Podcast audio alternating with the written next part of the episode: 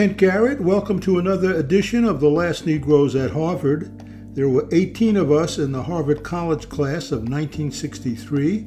We were born in the 1940s and are now 80 years old. In 1959, we were the largest number of blacks ever admitted to Harvard. We entered Harvard as Negroes but graduated as blacks and African American. Our speaker is classmate and podcast group member Peter Grilli. He will be talking about Japan and Hiroshima. August 6, 1945 was the day that the United States dropped the atomic bomb. Peter was one of the producers of a documentary titled Paper Lanterns. He tells the story of an atomic bomb survivor and his lifelong calling to tell the stories of the 12 American POWs killed by the bombing of Hiroshima. I'm joined by eight of my Harvard classmates. Bill Collins, live in Aiken, South Carolina, Harvard 63, 20 years in the Navy, then working for hazardous and radioactive waste disposal, now retired from all that. Spencer.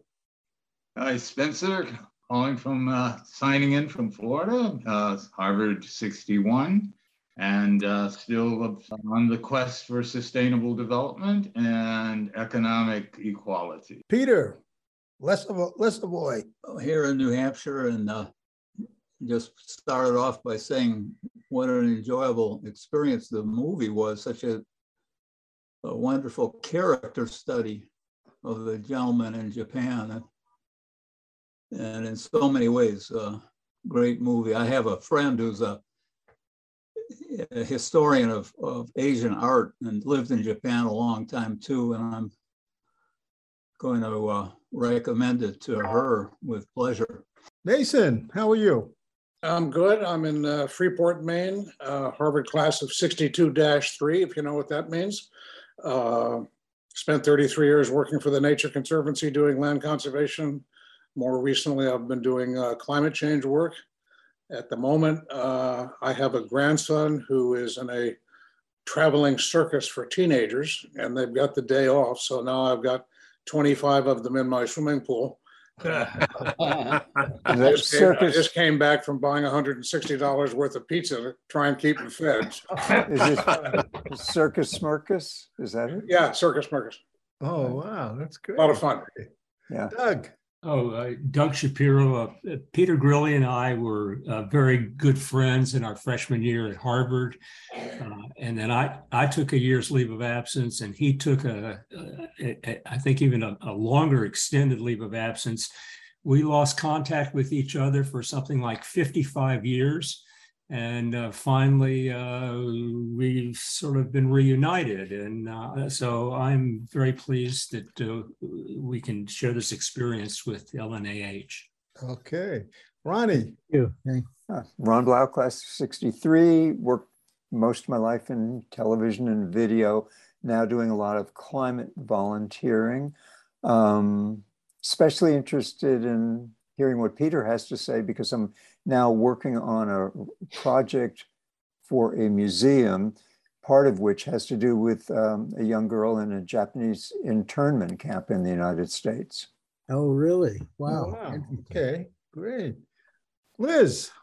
Hi, um, I'm uh, also class of 63, and I'm a native of California, currently living in Takoma Park near my uh, children and grandchildren. And when you were talking about 160 bucks, when I went offline for a moment there, I just paid 160 bucks to a plumber. So I have 160 bucks for lots of different things. So I'm very, very excited to be here. Thank you. I'll take the pizza. right. right, right, right. Nick. Nick Bancroft, uh, outside of Boston on an island in Buzzards Bay, class of 63, uh, Peace Corps, uh, business school. Um, uh, investments in Boston. Uh, on an island, I've picked up a very nice book that I'm thoroughly enjoying and recommend. Maybe some of you have oh. read it already. Oh, yeah. Oh, that looks familiar. Thanks to the author. Thanks to the yeah, author. A bunch I'm of those at, islands are mentioned there, right? they are. And I'm looking across at New Bedford as we speak, although oh. it's kind of cloudy over there. Oh, my God. Okay. I have Okay. to ask you, Nick, what island is it? Uh, Naushon Island, Oh, yeah. part of the Elizabeth Islands. Right. Off to the right, yeah. Yeah, sure. Wow. You know, not Jeff, Yeah, hi, uh, Jeff Fox. Um, like almost everybody else here, born the year of Pearl Harbor and the declaration of war on Japan. So, uh, we, so feel uh, a- a- an obvious concern for you know the issues brought up by this film. Love the movie. I mean, it was it was, it was very moving, and I, I I really I hope a lot of Americans see it. And I'm, we're going to ask you how the reaction has been in Japan. I write fiction now, and I live in Spain. okay. George Allen, how are you? I haven't seen you in a bit. Oh, I've, I've been busy. Uh, I'm uh, also class of 63. Uh, I uh, am a, a, an unsuccessfully attempted to retire lawyer. Uh, I'm, uh, I, I, spent a lot of my life either in or working on issues involving the Marshall Islands. I lived there for six years. Uh, and the defining experience of the Marshalls was uh, administration by Japan from uh, the middle of uh, the World War One years uh, until after uh, uh, World War II. I thought the movie was utterly intriguing, and I, I thought it was wonderful to see someone uh, who made no bones about uh, his mastery of history uh, and just said straight away, "Well, I got all A's and I remembered everything." That's great. That's great. that was terrific. Oh, all right. Uh, uh, John Woodford. Well, here here in Ann Arbor and uh, 63. And it reminded me I'd seen a movie, I think it was called Children of Hiroshima. Maybe Peter knows about that.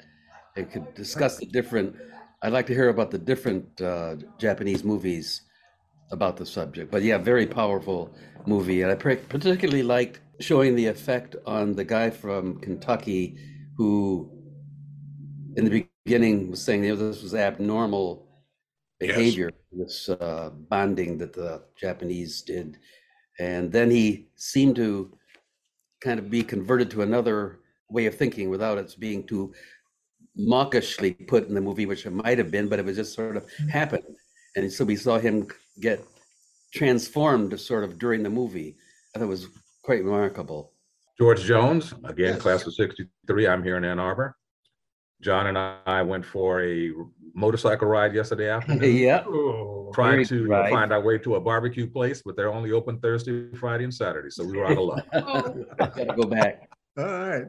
And David, David Allen.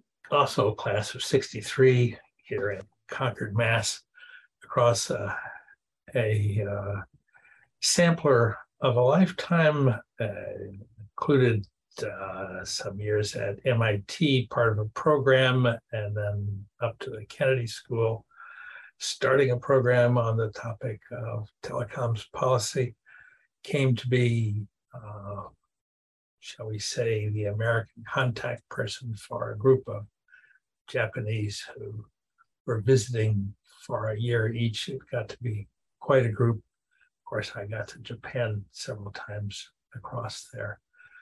Uh, it just whet my interest. Uh, Spencer called the video sublime. Uh, I have rarely, if ever, seen such quality in video making. Peter, I'm looking forward to hear a lot more about that. Also, grew up in the Midwest, uh, Thank you. and therefore the the family from Kentucky also close to the heart. Yeah. Okay.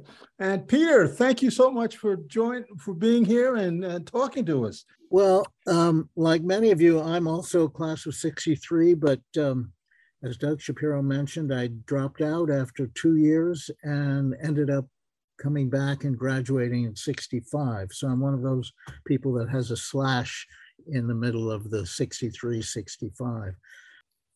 Last weekend, August 6th, was um, the 77th anniversary of the atomic bombing of Hiroshima. And then three days later, August 9th, was the 77th anniversary of the atomic bombing of Nagasaki. Um, and four days from now, on August 15th, it will be the 77th anniversary of Japan's collapse at the end of World War II, uh, when the Emperor, Emperor Hirohito went on the radio to his country for the first time ever and announced that the Japanese would, Japan had accepted the terms of unconditional surrender from the Allied forces and that the Japanese people would have to endure the unendurable. That's a phrase that um, remains in everyone's memory from that uh, August 15th surrender day. Um, so given that all of that, Kent and I thought that this would be an appropriate time perhaps to think about Hiroshima and to take a look at uh, the film that I made, that I helped make um, several years ago called Paper Lanterns. I'm glad a number of you have seen it. I, I hope all of you uh, get a chance to see it at some point. Um, um, I've spent my life, I, I went to Japan when I was five years old as a kid during the occupation. I grew up during the occupation after the war and have basically spent my life ever since in doing one form of exchange between Japan and this country, mostly cultural exchanges um, through Japan societies and through many other um, um, means. Um, but of all the work that I've done with Japan over the years, this particular project, the Paper Lanterns film project, is certainly one of the most important, I think, and one of the uh, most influential, perhaps. Um, so I'm glad you to have this opportunity to share it with you. Um, I look forward to your comments and questions. But before we get to that, I'd like to share with you a very brief uh, PowerPoint that I prepared just a couple of weeks ago for a um, presentation in Hiroshima of, of the film. Um, I couldn't go, of course, but the host asked me to, to uh, join the meeting in Hiroshima. It was the Hiroshima Toast, Toastmakers. And um, so I prepared this PowerPoint to give a certain amount of background on the making of the film. And let me just share it with you now. With this slide, I'm, I'm starting really at the end of the Paper Lanterns project. This was the culmination of the film, uh, un, unlooked for, unexpected culmination. But on May 27th, 2016, President uh, Barack Obama was the first American president to visit Hiroshima um, and gave an astounding speech there in the in the Peace Park. Um, one of his most eloquent speeches of his long career of very eloquent speeches. Um, and after the speech, he met with the person who was the subject of the Paper Lanterns film, um, uh, a Hiroshima bomb victim who was eight years old at the time, Shigeaki Mori, and this picture was taken of their very brief uh, moment of encounter when Mr. Mori, who said he had many, many things he wanted to say to the president, but couldn't get any of them out of his mouth, he burst into tears.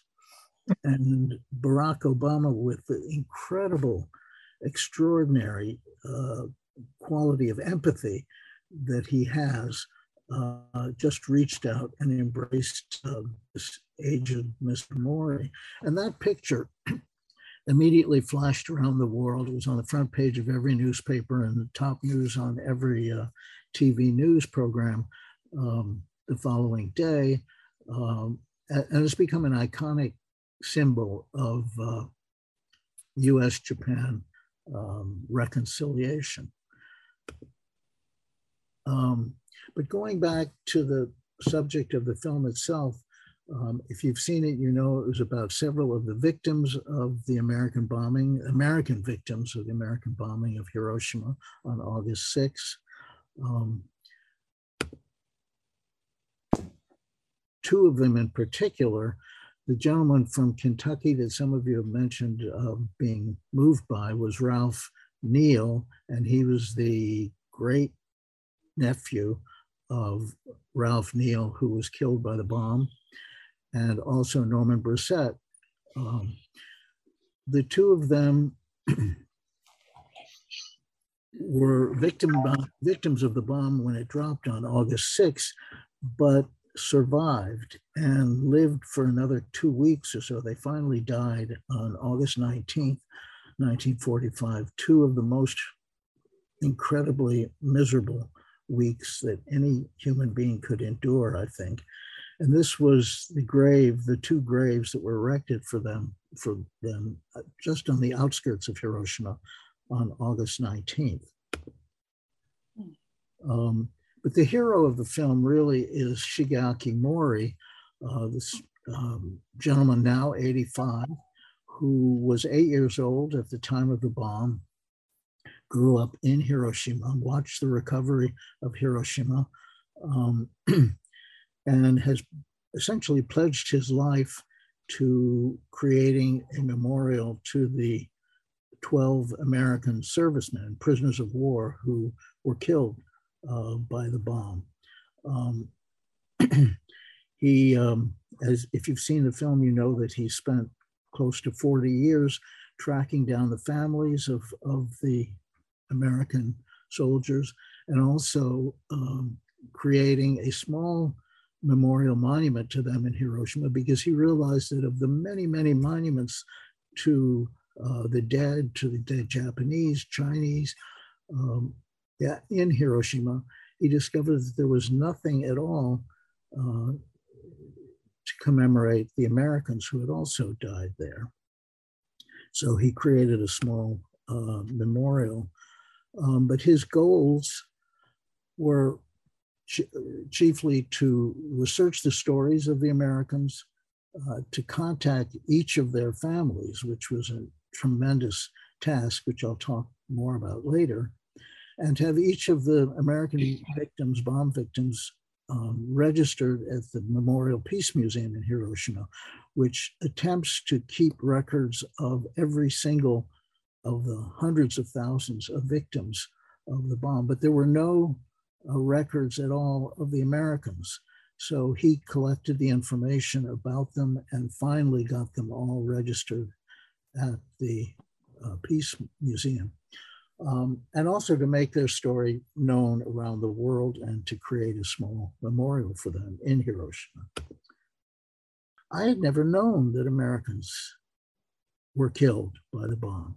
It's not a subject that uh, appears in American history books, certainly. It's not a subject the American government wants to talk about because, in a sense, it's friendly fire. So, simply the surprise to learn that Americans had died in the bomb grabbed my attention.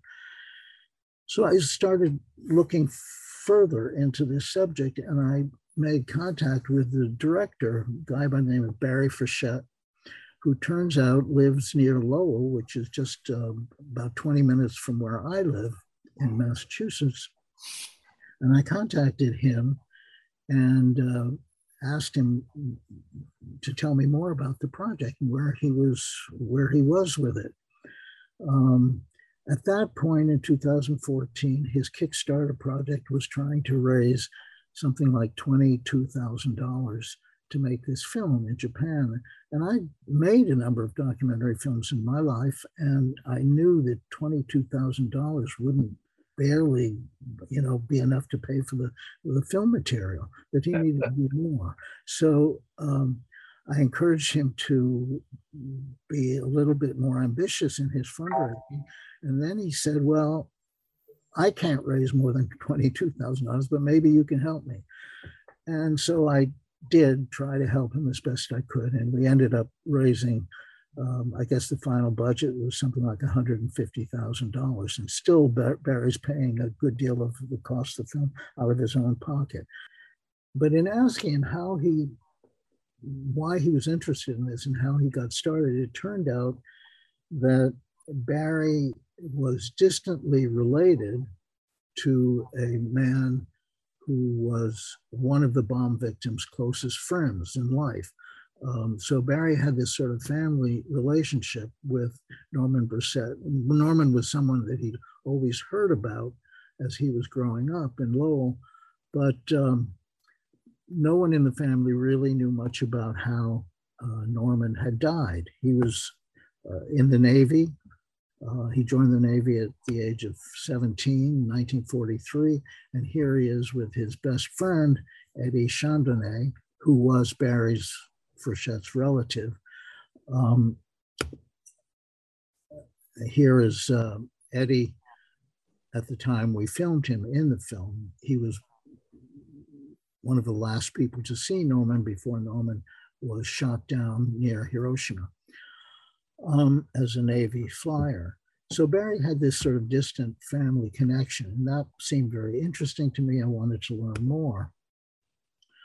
Um, and I kept pressing him what really motivated him to make this film. Um, and he said that several years earlier, he in 2012, he'd seen a newspaper clipping showing a Japanese gentleman. And Barry, at this point, really knew nothing about Japan and very little about Hiroshima and the bomb. But he saw this picture of Mr. Mori meeting with Clifton Truman Daniel in Hiroshima in 2012. And Barry started thinking, being the bright um, young fellow that he is, he started wondering what would a Japanese bomb victim, now in his 80s, and Clifton Truman Daniel, who's the grandson of the man who okayed the dropping of the bomb on Hiroshima, what would they be talking about? They, they met, clearly they were having a cordial relationship, but what was going on in their minds and what were they talking about? So that's what really launched Barry on making this film, the coming together of the descendant of Harry Truman and a young boy who had suffered as, as a young boy in the bombing of Tuskegee.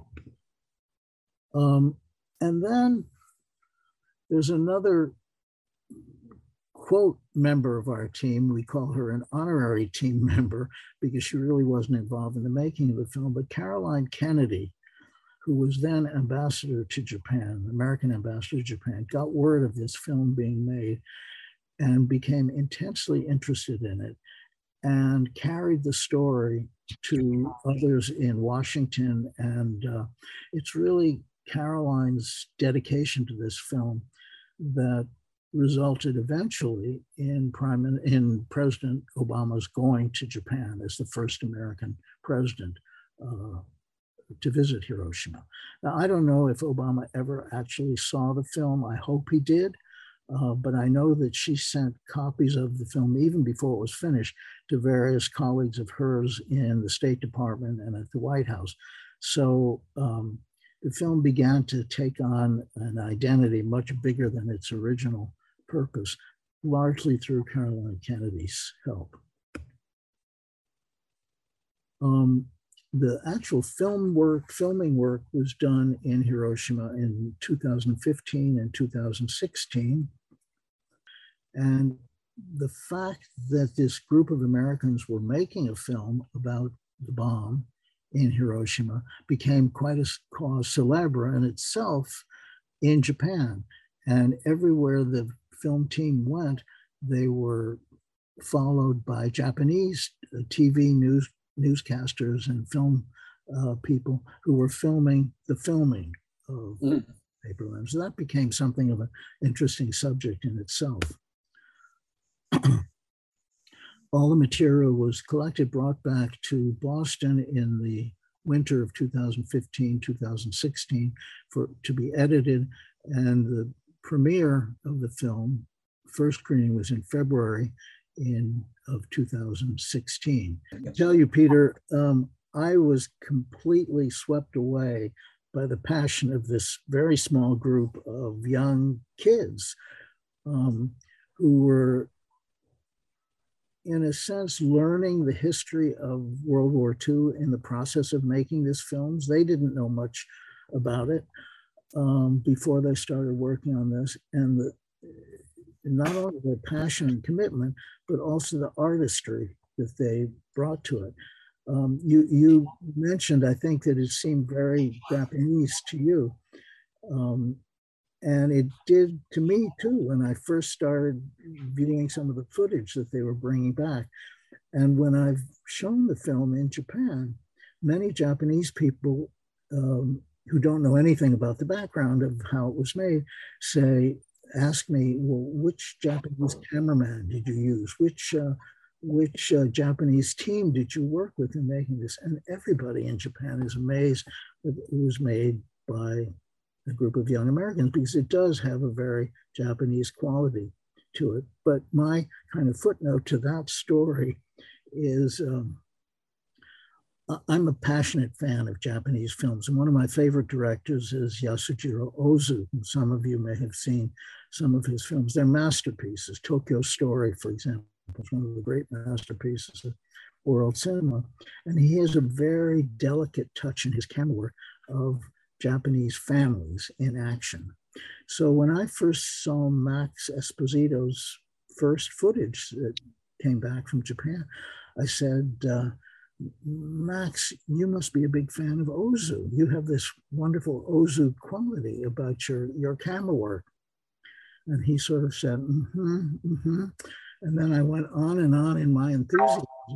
And he finally said, Peter, what is Ozu? you know, it wasn't that he was imitating anyone, it was coming purely from him. Right, right. And that, that encounter of American filmmakers, Japanese subject, Japanese style, uh, I found absolutely fascinating and wonderful. Uh-huh. Uh, Nick, could you have your hand up? Nick. Nick. Um, yes. Uh, hi, can you hear me? Yeah. Hello? Mm-hmm. You can hear me? Yes. Yep. Good. Um, uh, Peter, terrific, uh, wonderful movie, viscerally uh, like a sledgehammer. Um, I thought another quote you could add to your PowerPoint might have been when Obama said, memory fuels our moral imagination. Mm. And I thought that was beautifully put as only perhaps President Obama could have put it. Exactly. My mind quickly went though to an understanding, an understanding of history is most important, as Mr. Mori obviously agrees. And uh, my mind then went to Ruth Benedict. And mm. I hmm. wonder if you perhaps in some way uh, thought more about the chrysanthemum and the sword and Ruth Benedict's interaction with MacArthur and Truman and history. That's a long, complicated question. Uh, it, to be totally direct. Short answer is fine. to be completely direct about it, I wasn't thinking about Ruth Benedict at all. Although, for anyone who's studied Japan and studied Japanese history, she's a major presence and, and she's always sort of hovering uh, above us. Um, even though many sociologists these days have completely discounted her theories uh, mm-hmm. of Japanese society.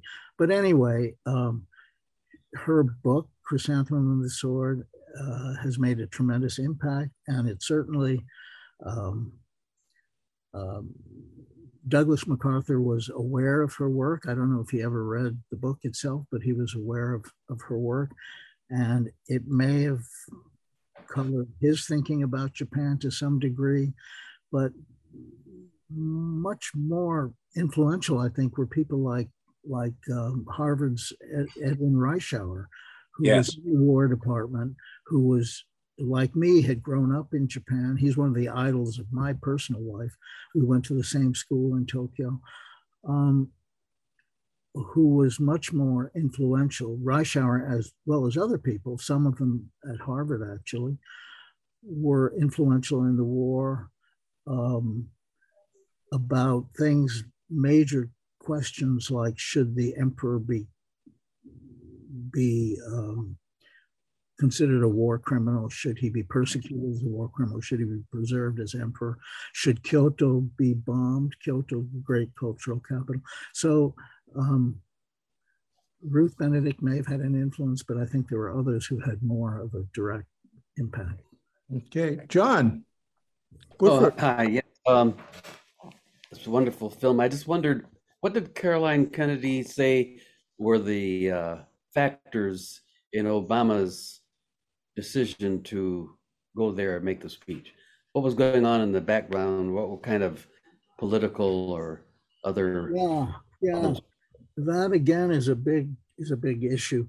Um, Obama was going to Japan anyway uh, for a uh, G20, I think it was a G20 conference, which took place a day before he went uh, um, to Hiroshima.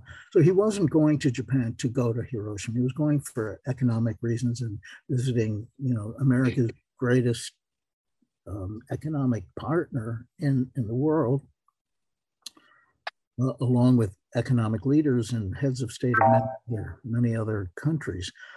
Um, but she, um, as well as many other people in the State Department, weighed in with the White House uh, to persuade him to go to Hiroshima since he was going anyway to Japan. Uh, and I think in her mind, she had been to Hiroshima several times as ambassador, and she knew the uh, she knew the significance of that in the Japanese mentality, but also in international mentality of making an official visit to Hiroshima. She had been deeply, deeply impressed by the the psychological impact of visiting the, the Peace Museum in Hiroshima, which offers very graphic, graphic um, descriptions of what the bombing was like. Um, and what the aftermath of the bombing was like.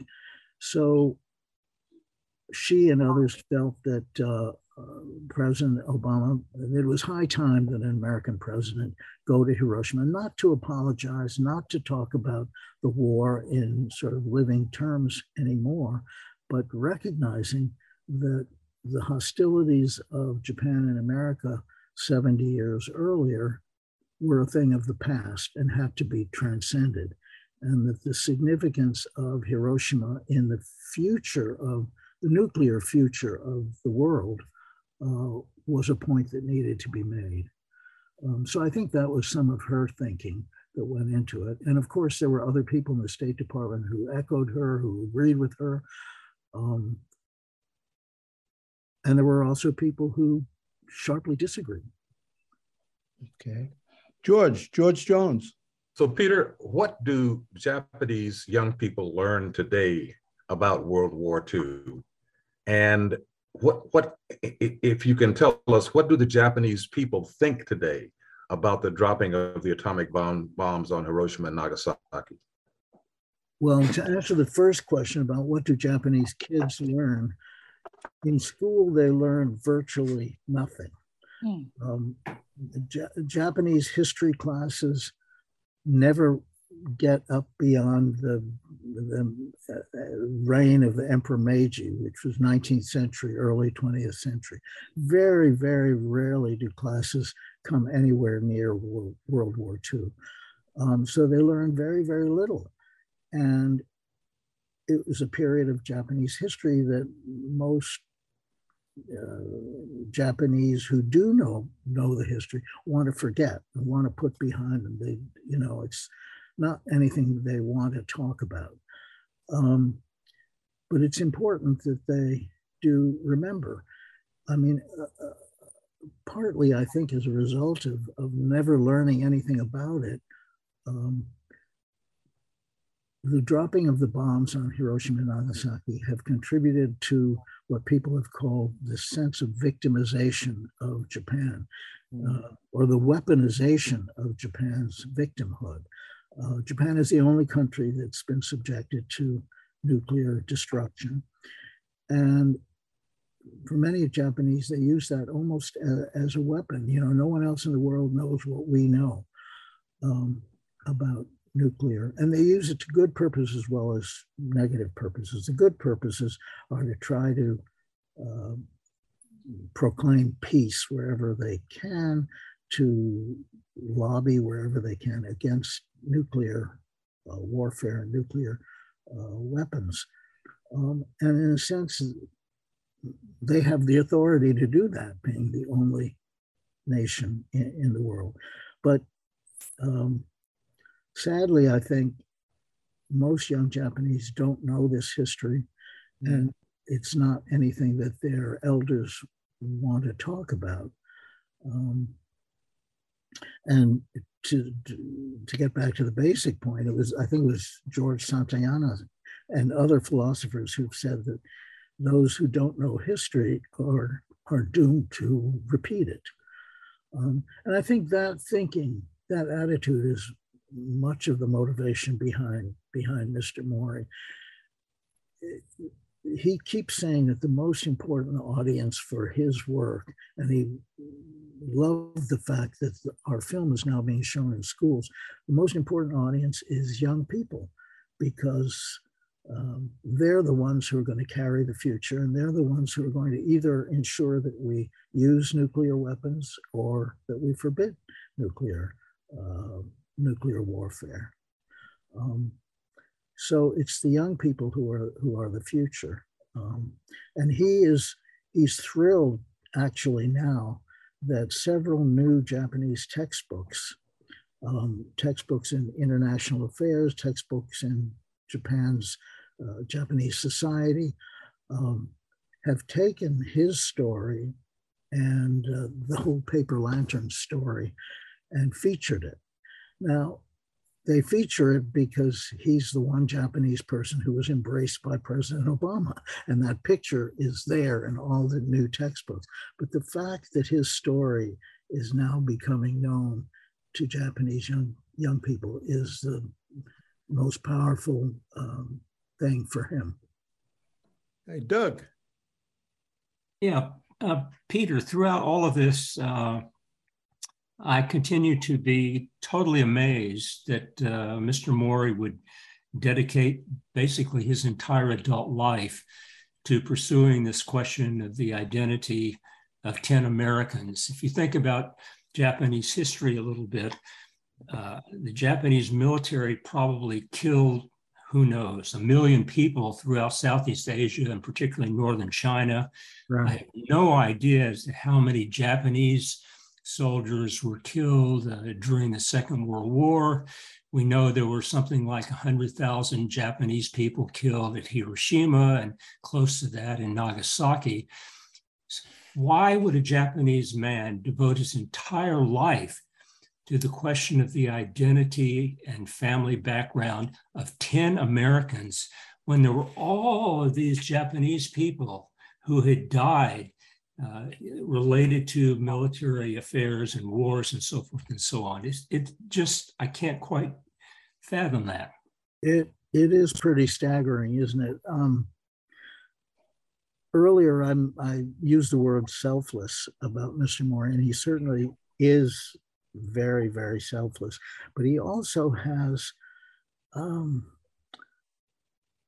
a kind of abiding sense of justice, of human, maybe primitive, but very uh, fundamental sense of human justice. And as he was growing up in Hiroshima, um, when he did hear that Americans had been killed there, he kept looking around for some kind of monument. There were monuments from Czechoslovakia, there were monuments from African countries, there were monuments from almost every country in the world but nothing had mentioned the fact that Americans were killed there. And I think simply as a matter of sort of righting a wrong or righting an injustice, that was one of his motivations. The rest of your question is just too big and too deep to really, really understand. Um, he's an in- incredible man. Um, um, and I think part of the background of this is I should mention that Hiroshima, which during the war and before the war was an enormous military center, um, and militarism and the war effort were part of every Hiroshima uh, citizen's life, daily life.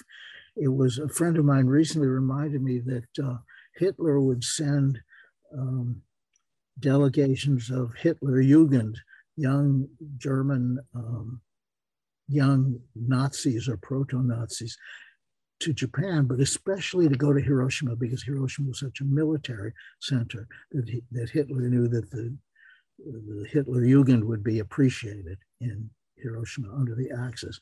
Well, that identity of Hiroshima after the bomb, after the war, has been totally turned on its head. Uh, Hiroshima now stands for peace. It's one overriding sense of identity, if you can describe a, a city with a single sense of identity, is peace, is a center of peace. Everywhere you turn, there's peace, Peace Street, Peace Avenue, Peace Museum, Peace Coffee Shop. It's all dedicated toward peace. And some may look at that as the sort of weaponization of, of Hiroshima's wartime experience. Um, but I think every citizen of Hiroshima grows up considering himself, in a sense, an emissary of peace. And I know that certainly is part of deep in, in Mori's heart. Mm-hmm. Spencer. Yes. Um, again, um, adding uh, just uh, humble thanks to the work that you did. It's a real contribution to the world spirit and world awareness. You've done a fantastic job. And uh, I, I was wondering when you mentioned, uh, you know, many of these people who are not uh, uh, uh, uh part of trying to create that. you mentioned Edward Reischauer. Yeah. And, and the, I happen to have done a, a, bit with him and, and his, in a film that we, was done in Japan and uh, and his uh, wife Haru. Uh, and uh, I thought that I'd like to hear if your comments on him uh, because he was again such an incredible ambassador for world peace and understanding, even during the war and so forth. But you, mentioned him, and I just I just lit up because well, what an incredible guy. I'm glad I'm glad you put it that way. I, I light up every time I think about about Ed Reischauer. Um, he was an incredible role model for, for me. I'll never come close, of course, but um, um, he he was very involved with the war in the War Department. Yeah. Um, there's no denying that. Um, he was very opposed in every way he could be to the Japanese militarist uh, uprising. His, his elder brother actually was killed by a Japanese battalion in, in Manchuria. Um, so he had great personal feelings, personal feelings of affection for the Japan that he knew before the war and grew up in, for the Japan that he was teaching at Harvard, the glories of Japanese history and art and, and culture but he also had deep personal uh, animosity for what Japan had become in, in the 1930s. Um, and Reischauer, when he was ambassador, in some ways, I mean, his, his effectiveness as ambassador was fantastic. He was a great ambassador, uh, appointed by JFK. Um, but he was denounced by many Americans at the time as being much more an ambassador for Japan than he was for America. So that sort of contrast, um, tension, figured very much into him, his background. And then I think tragically, tragically, at the end, being ambassador in Japan during the Vietnam War, he had to represent American policies Vietnam wartime policies that perhaps he didn't believe in personally, but he had to um, stand with them as a representative of America. And then when he came back to Harvard after his ambassadorship, he was very strongly criticized by many of the anti-war groups around Cambridge and around you know around the world uh, for having represented American policy. Um, so it was a very uh, Reischauer had a very complex life and a very complex uh, career, but one that still I, I hold him as one of the great idols of my life. Liz. Hi, um, I wanted to thank you also. I saw the movie. I did my homework. I saw it earlier today, so it's quite quite fresh for me. Um, and I wanted to ask about a couple of things. I or comment and also ask. Um, the ask is um, in the 1980s. I lived in Fresno, California for many years, and in the 1980s, I was involved in anti nuclear activities there. And one of the things that the group that I was involved with wanted to do was wanted to reach out to the Japanese American community in Fresno and talk with them and maybe have some kind of commemoration um, mm. in early August. Um, and in fact, we did a ceremony. There was some water nearby somewhere, and we uh, set candles afloat and uh, did that kind of thing, which was quite wonderful. However, it was really hard in terms of getting anybody in that community to say a word about Hiroshima. Um, they did not want to talk about it at mm. all. Mm. Um, and they talked, you know, when we were actually able to talk a little bit, uh, all of the feelings that they had had as uh, being in the United States at that time as Japanese Americans. Um, they just they just you know talk about wanting to put it behind them. I mean, it was like this is a wall, and we did make some uh, ability to connect. Uh, but I was I was shocked. I, I I was completely ignorant. I just I didn't know. You know, it didn't occur to me. I was very ignorant. So that's one point, and I'd kind of be interested if you shown it to Japanese American audiences in the United States, what kinds of responses you've gotten. Um, the other is, uh, and again, I speak kind of out of my professional background, I'm a clinical psychologist. It's all about relationship. You know, the question about why, why did Mr. Mori do this?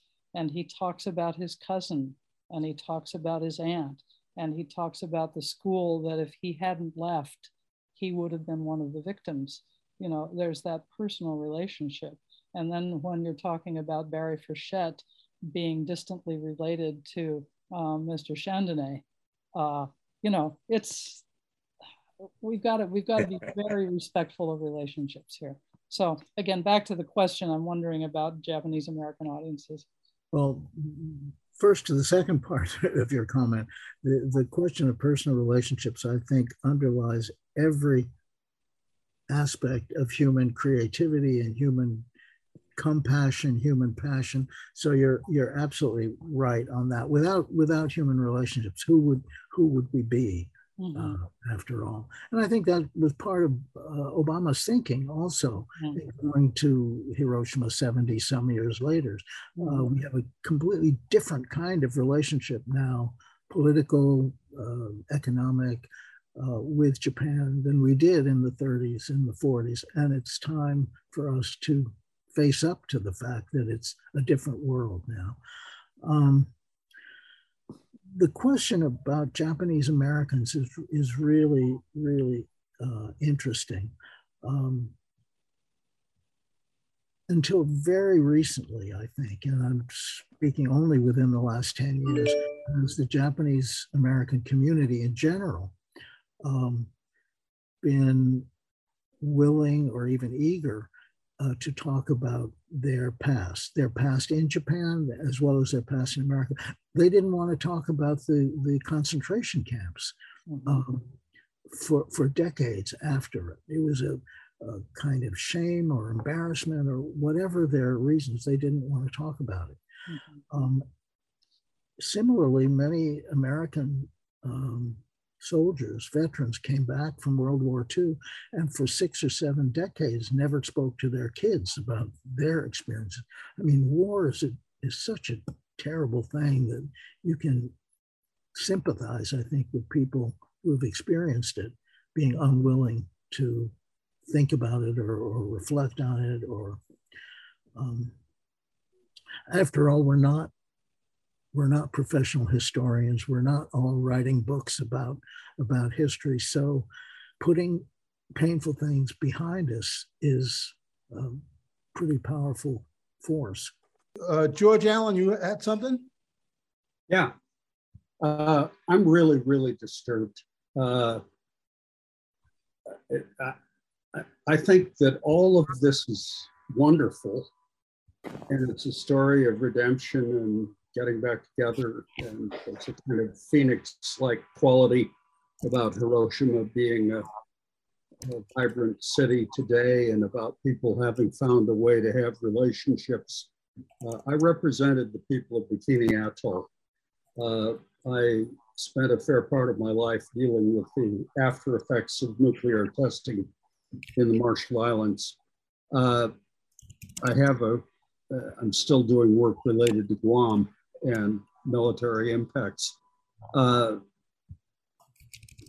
seen in perspective, uh, somebody mentioned LeMay's 20th Air Force.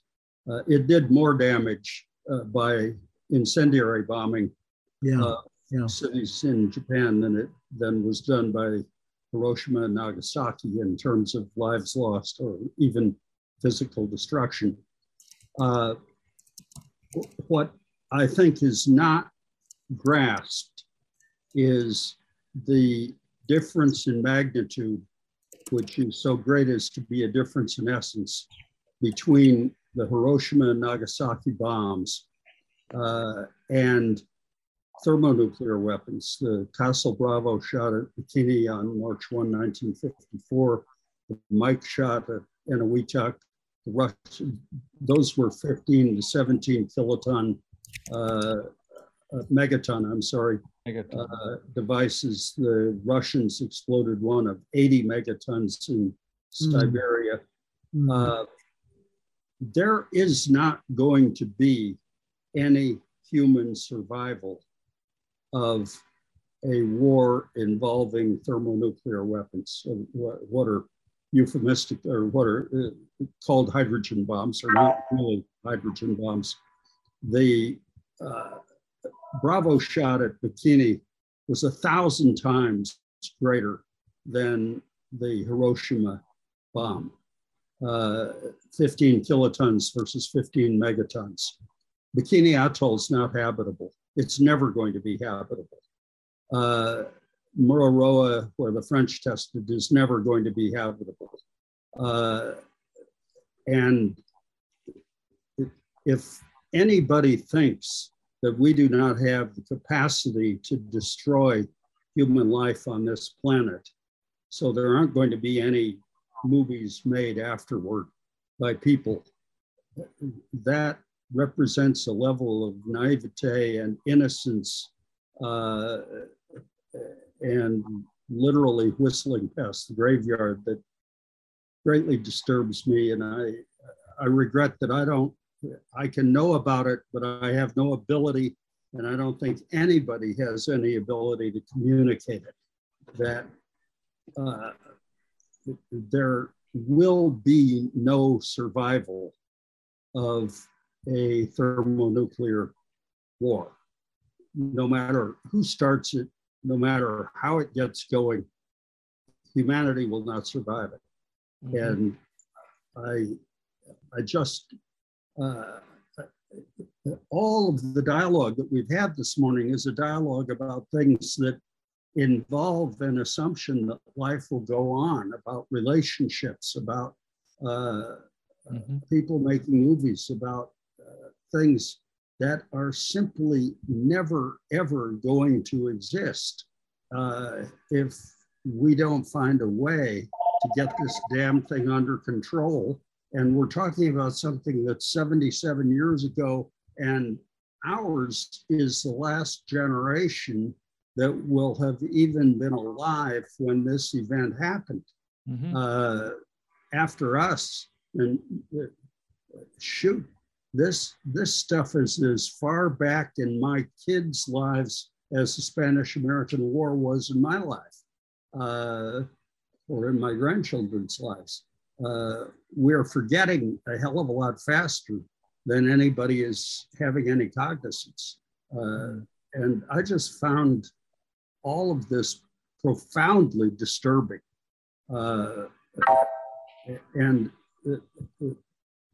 what disturbs me more than anything is this is fabulously good stuff that is profoundly disturbing. Uh, this is an incredible work. This is in, in, an incredible story of how great human beings can be. But it, I don't, I don't know that any of us even has a vocabulary or a way of thinking about the magnitude of the risk that we've got. And now the Russians have pulled out of the START agreement. That, that's happened this week. Mm-hmm. Uh, so, uh, you know, I don't want to rain on a parade. This is terrific stuff. Uh, but it's also very profoundly disturbing to me that there is a human inability to grasp that the weapons that are enormous in arsenals, thousands of them, uh, uh, 1,700 on our side, more than that on the Soviet, on the Russian side, have the capacity to literally destroy life on Earth. Mm-hmm. Uh, and I don't know how you get that communicated. Uh, certainly takes better skills than I have. Right. Well, thank you. I think we all agree with what you're saying, George. Uh, so listen, we've been going for about an hour and a half this time. And Peter, thank you so much for coming on. It was really great. Well, thank, thank, thank you all. I'm very moved by the message of the last speaker. I mean, yeah. that really yeah. is the truth beneath all of this. The question for all of us is how do we get rid of those stockpiles? What who's going to take the first step? How do you, all those big political questions? Yeah. You know? I just I just want to in, in the in the cold at the height of the Cold War, the US and the Soviet Union each had more than 20,000 nuclear weapons, 25,000 or so. Those included what were called tactical nuclear weapons, about the yield of the Hiroshima bomb for the tactical nuclear weapons. And then the intercontinental strategic weapons. And we have reduced them. I mean, there was the START treaty, which reduced them significantly. But now the Russians having backed out is a very, very serious concern. Yeah. yeah. That was a presentation by Peter Grilli, our classmate and member of our podcast group. His movie is titled Paper Lanterns. And that's it for this episode of The Last Negroes at Harvard. I'm Kent Garrett. You can hear more episodes on our podcast, which you can find on Apple Podcast and Spotify, or from wherever you get your podcast. Plus, you can read all about us in the book, The Last Negroes at Harvard.